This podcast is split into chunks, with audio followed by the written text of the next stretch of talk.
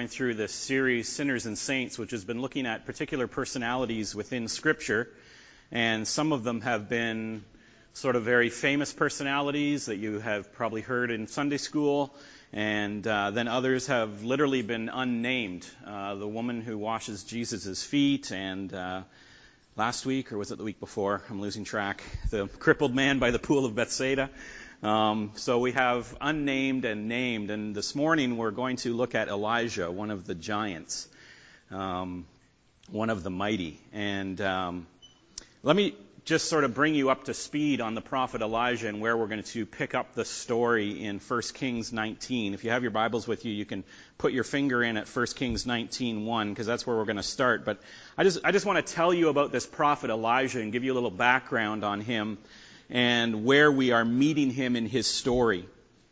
Elijah was called to be the voice of God in Israel at a time when it was pretty much at an all-time low.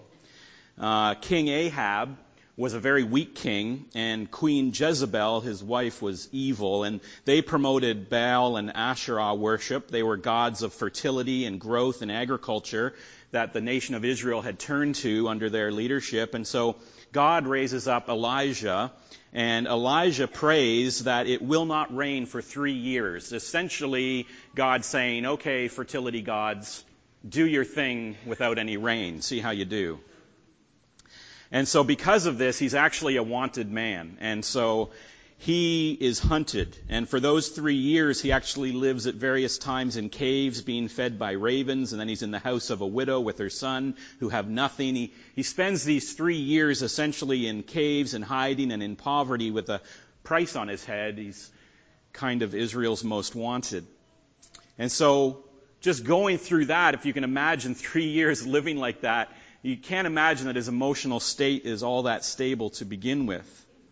And then in the meantime, Jezebel is killing off a whole bunch of other prophets, so many that Obadiah actually had hidden away a hundred of them in caves to try to save their lives, it says in 1 Kings 18.4. And, and then finally we come to the big showdown in Elijah's ministry. After three years, Elijah's, you know, really ready for some success after being hunted down all this time. And so in chapter 18, we get the account. He, he faces King Ahab down. He has him summon his 450 priests of Baal. He sets up two altars on Mount Carmel and he challenges the 450 prophets to have their God light the fire. And they, most of you I'm sure remember the story. They dance all day and they cut themselves and they chant and they do all of these different things and their altar remains unlit. And then Elijah speaks to God in his altar after being doused in water until water is filling all the trenches. He speaks to God and God just incinerates the entire altar with fire. So he slays the prophets. He sends King Ahab packing after this. He, and then he prays for rain. And after three years of no rain, it begins to rain. So he prays for fire and he gets fire. He prays for rain and he gets rain. And then filled with the power of God, he actually outruns Ahab's chariots back to the city, the capital city of Jezreel. And I think he ran there to basically witness the undoing of the current government, right? He thinks this is it. This is revival beginning. This is, you know, everything is going to turn around with this amazing ministry that I've done through God and God has done through me. And so he's expecting to see that Israel's going to dethrone Jezebel and tear down the Baals and return to God. But he gets to the city and that doesn't happen. When Ahab finally gets to the city, he, he tells Jezebel the bad news that all this rain that you're now seeing falling on Israel finally after three years is not because we won. Baal is not sending the rain, it's actually Jehovah who has sent this rain. Elijah won the battle. And rather than humbled, she's angry. And so we see in 1 Kings 19, 1 to 9 now, we pick it up. Ahab told Jezebel all that Elijah had done and how he had killed all the prophets with the sword. And Jezebel sent a messenger to Elijah saying, So may the gods do to me and more also if I do not make your life as the life of one of them by this time tomorrow. Which is a very convoluted way of saying, I'm going to kill you. She wasn't one with words, maybe. But Elijah got it. Right? Elijah understood. He said, then he was afraid and he arose and he ran for his life and he came to Beersheba, which belongs to Judah, and he left his servant there. But he himself went a day's journey into the wilderness and came and sat down under a broom tree and he asked what he might, that he might die, saying, it is enough now, O Lord, take away my life for I am no better than my father's. And he lay down and he slept under a broom tree, and behold, an angel touched him and said to him, Arise and eat. And he looked, and behold, there was at his head a cake baked on hot stones and a jar of water. And he ate and he drank and he lay down again. And the angel of the Lord came again and a second time and touched him and said, Arise and eat, for the journey is too great for you. And he arose and ate and drank, and he went in the strength of the food forty days and forty nights to Horeb, the mount of God. And there he came to a cave and lodged in it. And behold, the word of the Lord came to him, and he said to him, what are you doing here, Elijah? And so Elijah's world basically collapses after this incredible high in his life. And I don't know whether any of you are similar in that way. When you're kind of at a high peak and then something happens, it seems you fall all the harder right after that peak in your life. Something just pulls the rug out from underneath you. And in Jezebel, or in, in Elijah's case, it was Jezebel. He could face down Ahab. He could face down the 450 prophets of Baal. He could call down fire. He could call down rain. We're not going to get into it, but for some reason, there was something about Jezebel that just unnerved him. He couldn't handle the fact that this was not enough, that he hadn't yet done enough to finally get this queen out of Israel. And suddenly this spiritual giant, this champion of God, trembles in fear and he runs and he isolates himself and he lays down and he wants to die.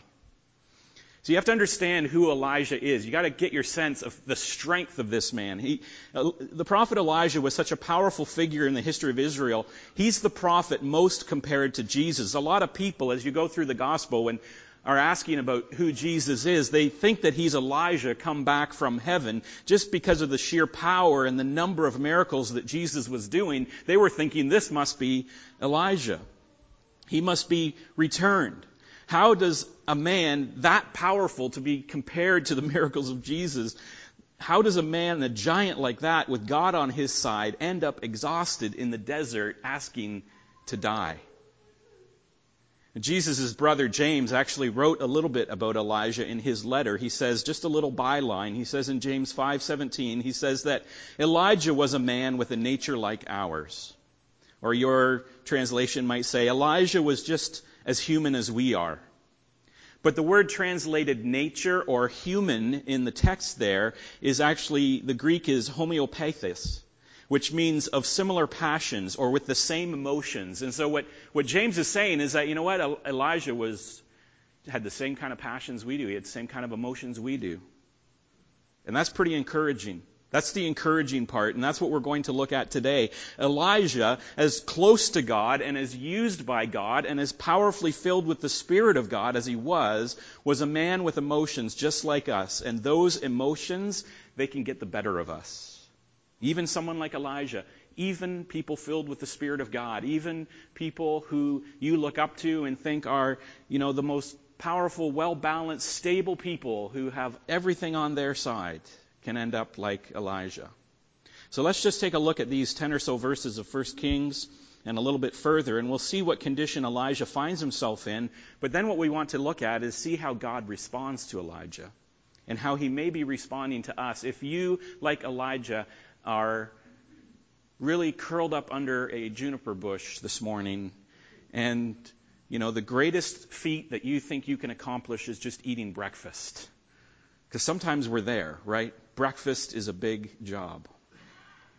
So the first thing we see here is that God meets Elijah where he is and God will meet you wherever you are Elijah is out of strength. He's out of miracles. Fear of the circumstances he's in has overcome him. He looks at Jezebel and the death of so many other prophets of God around him, and he fears for his life and he runs. Verse 3 says he ran for his life to Beersheba, or Beersheba, and many of you will remember the descriptive phrase of the nation of Israel. The, the promised land of Israel, north to south, is what? It's all the lands from Dan to Beersheba, right? That's how they describe Israel.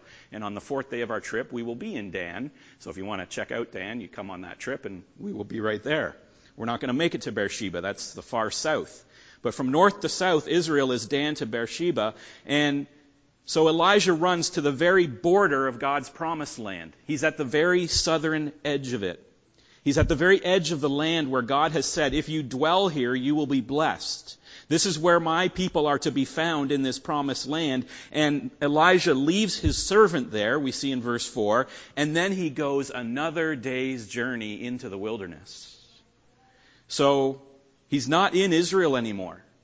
Elijah has fled the presence of God's blessing and God's promise. He's gone beyond the edge. He's physically leaving the presence of God. He, he's in the wilderness now. He even leaves his servant behind and he isolates himself. He basically says, You're better off without me. Where I'm going, you don't want to come. I'm no good anymore. I'm leaving you. I'm going.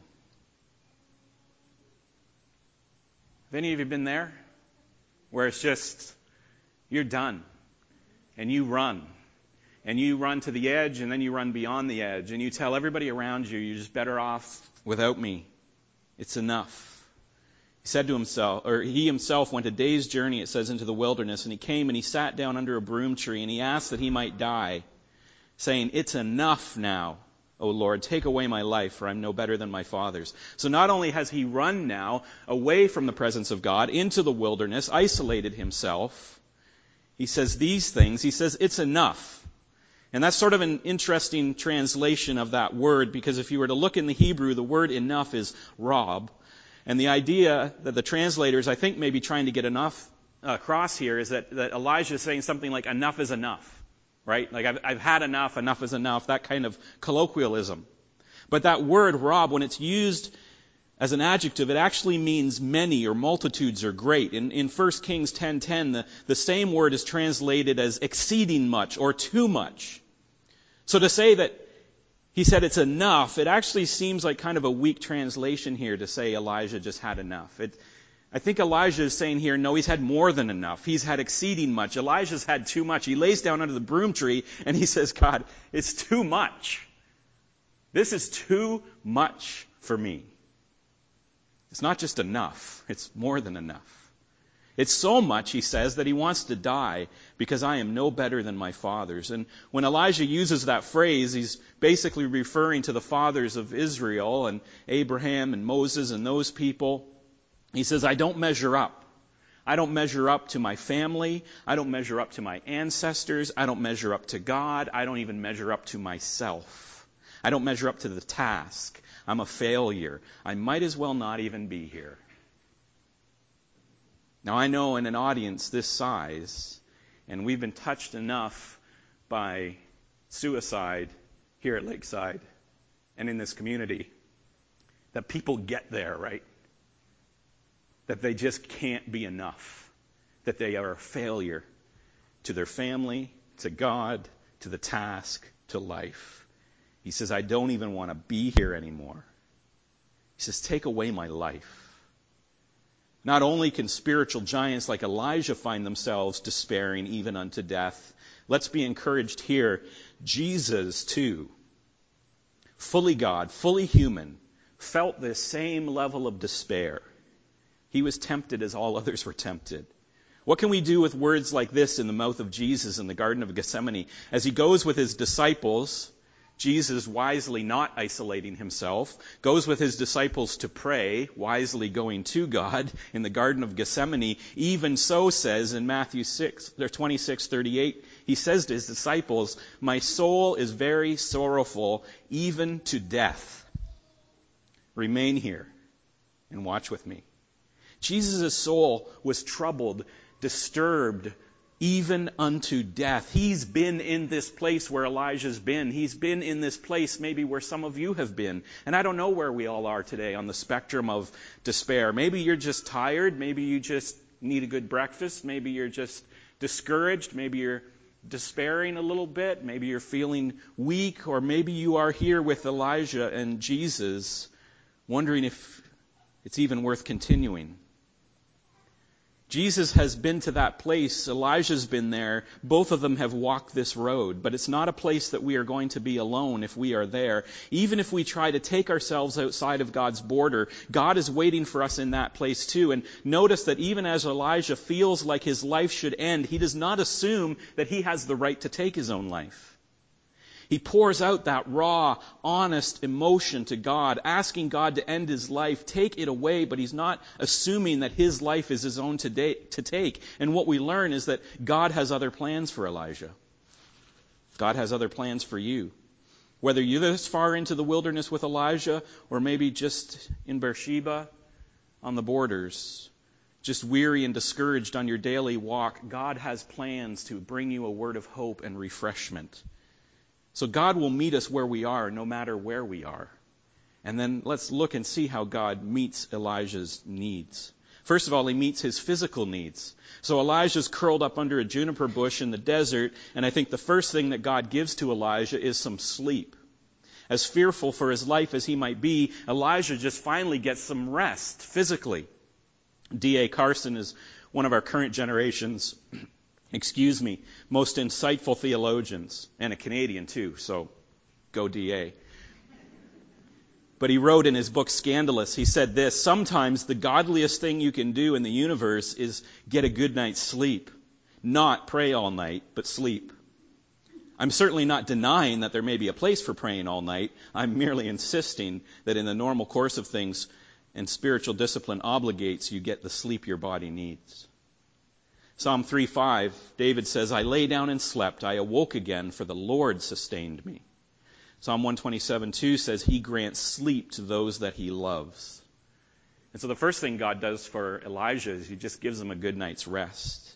He cares for his physical needs. And then God sends an angel, but look at what the angel does. Does the angel come to Elijah and say, Fear not, Elijah, does he give him a pep talk? Does he exhort Elijah to repent of his doubt? No. The angel actually literally cooks him a meal.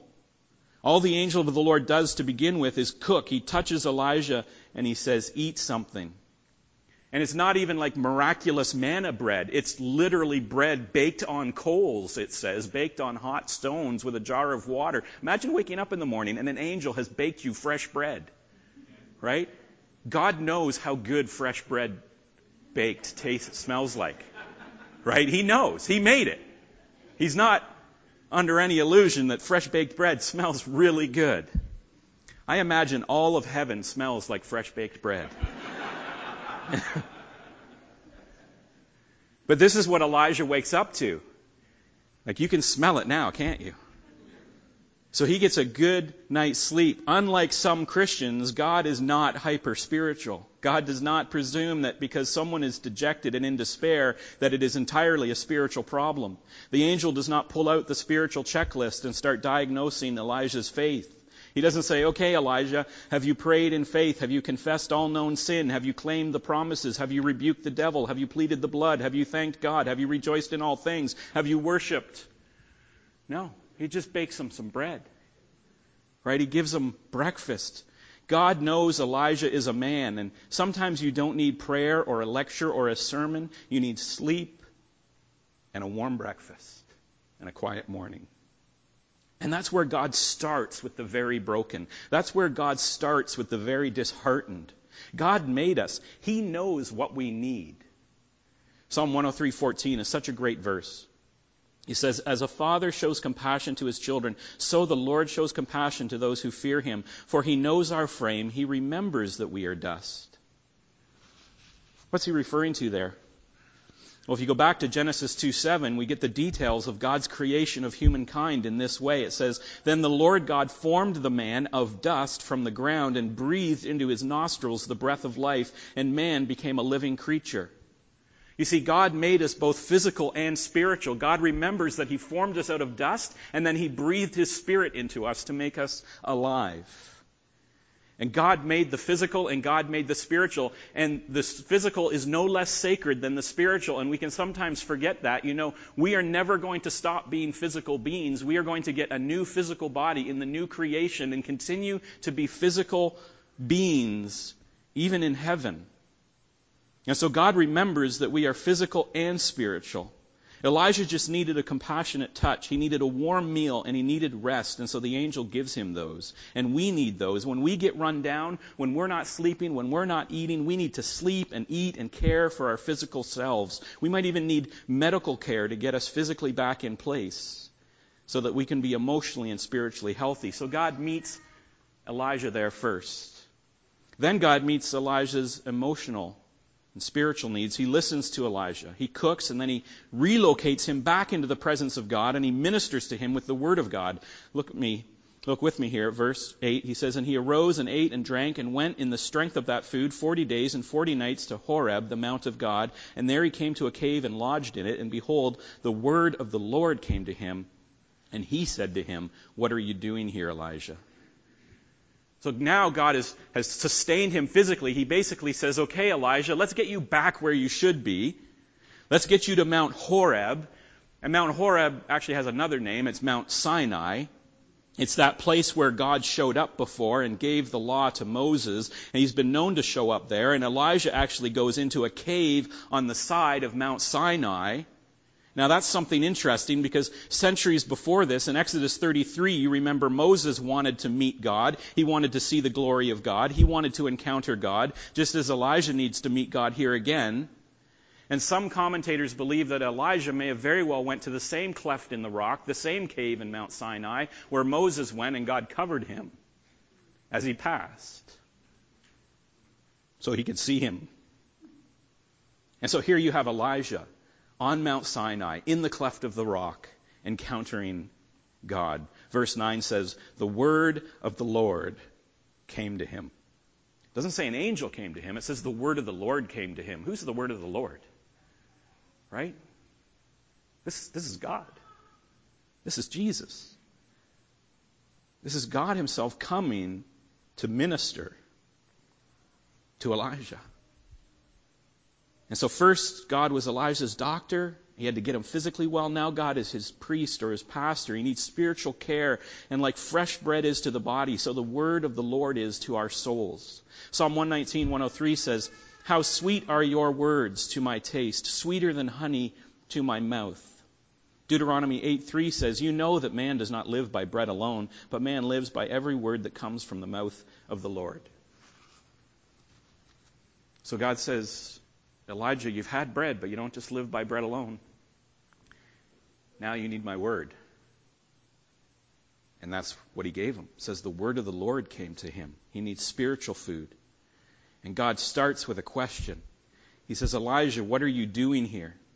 And the thing that we have to keep in mind as we return to the Lord right? As we are in this place that Elijah is in and we need refreshment and we need recovery, we need to come back from the wilderness of despair and we get rested and we get refreshed. And then we need to realize that we need to go to the word of the Lord. And when we go to the word of the Lord and it begins to speak to us, understand that when the word of the Lord speaks to us and maybe ask them some questions about where we're at in our life, always keep in mind that when God asks a question, it's not for God to gain any information. It's not like God doesn't know why Elijah's there.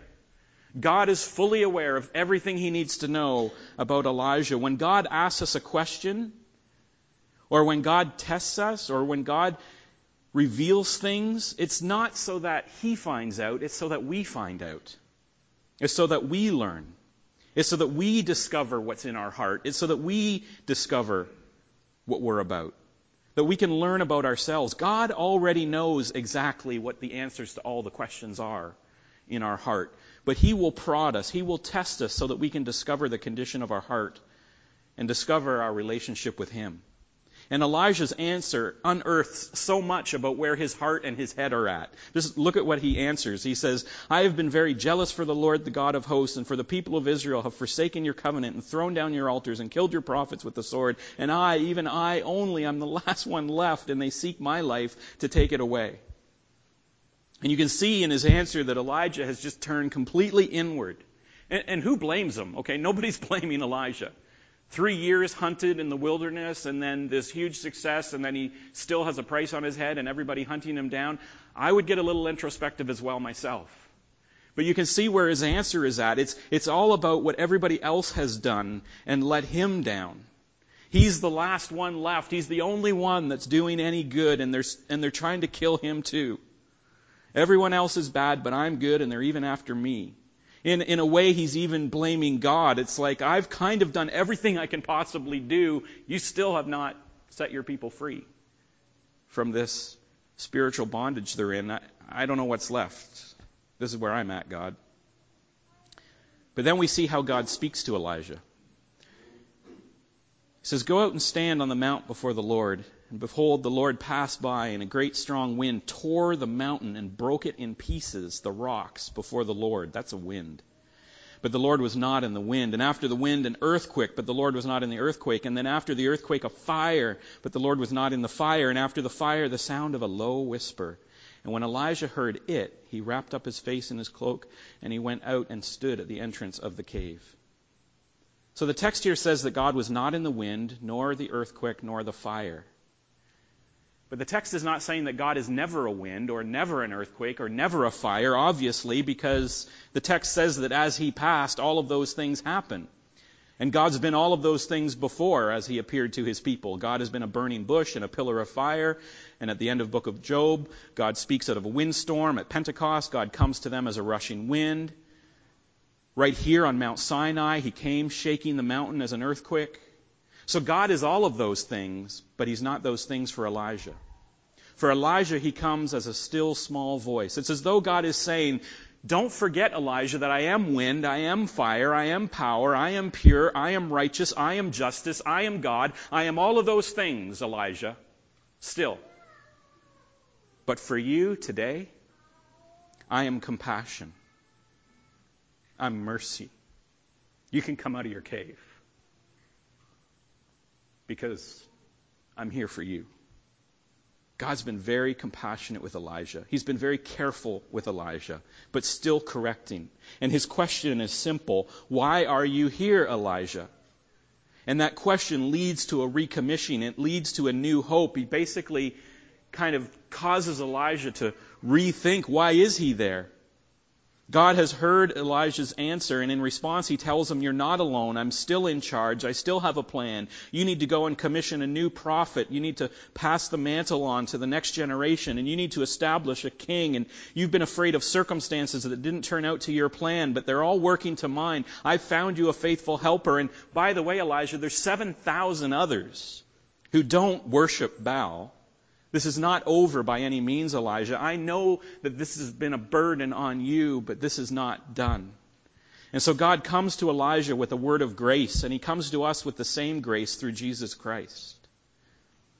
And I was reading this, I was thinking, where is Jesus in this text? I think he's the word of the Lord. If you press me on it, I, I think he is the word of the Lord coming. Jesus was part of the Trinity forever. He didn't just show up at the birth. And so I think the word of the Lord came to him to minister to him in that way. But I think he's also here, Jesus is also here in this text symbolically. Look again with me at how God comes. In verse 11, God told Elijah, Go out and stand on the mountain.